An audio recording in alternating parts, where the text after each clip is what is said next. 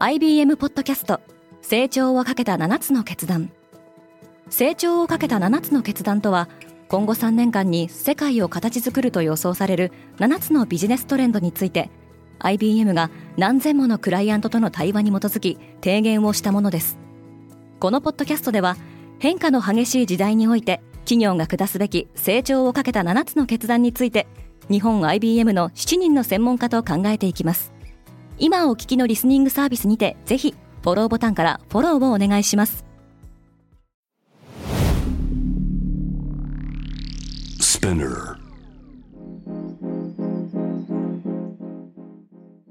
おはようございます。山本ソニアです。1月18日火曜日世界で今起きていること。このポッドキャストではニューヨークのニュースルームから世界に向けて今まさに発信されたニュースレターを声でお届けします。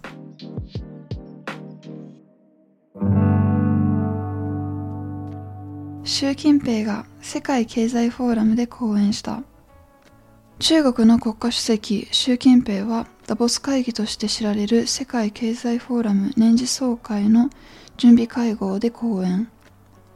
不安定なサプライチェーンと金融政策の劇的な転換に対して警告を示しました。インドは暗号資産について世界の協力を求めている。同じくインドのナレンドラ・モディ首相もオンライン会合に出席。暗号通貨への規制はどの国にとっても単独で対処するには大きすぎる問題だと述べています。トンガは復興しようとしている。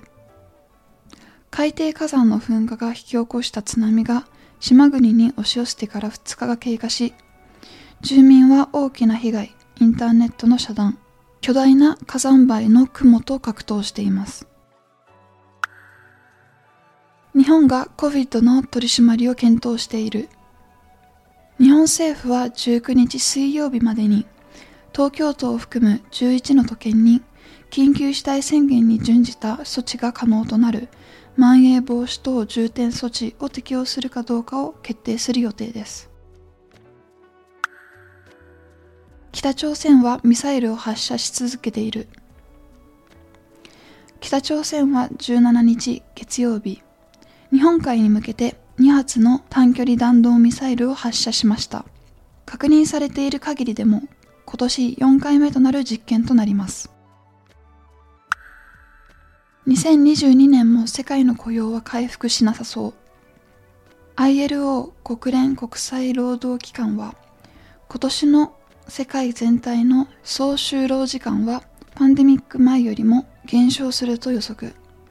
これは5200万人のフルタイム労働者が職を失ったのと同等の規模です。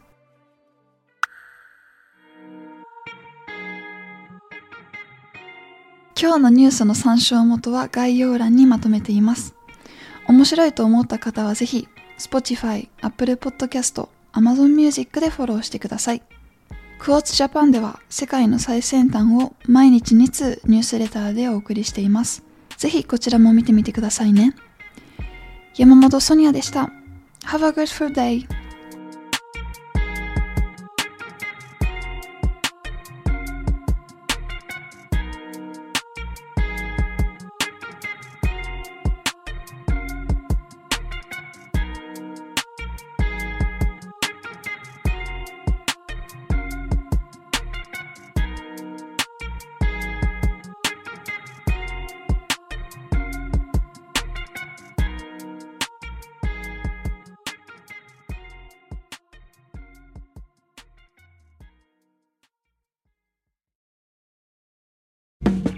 リスナーの皆様より多くのリクエストをいただいている話題のニュースを深掘りしたエピソードを週末の有料版で配信中です。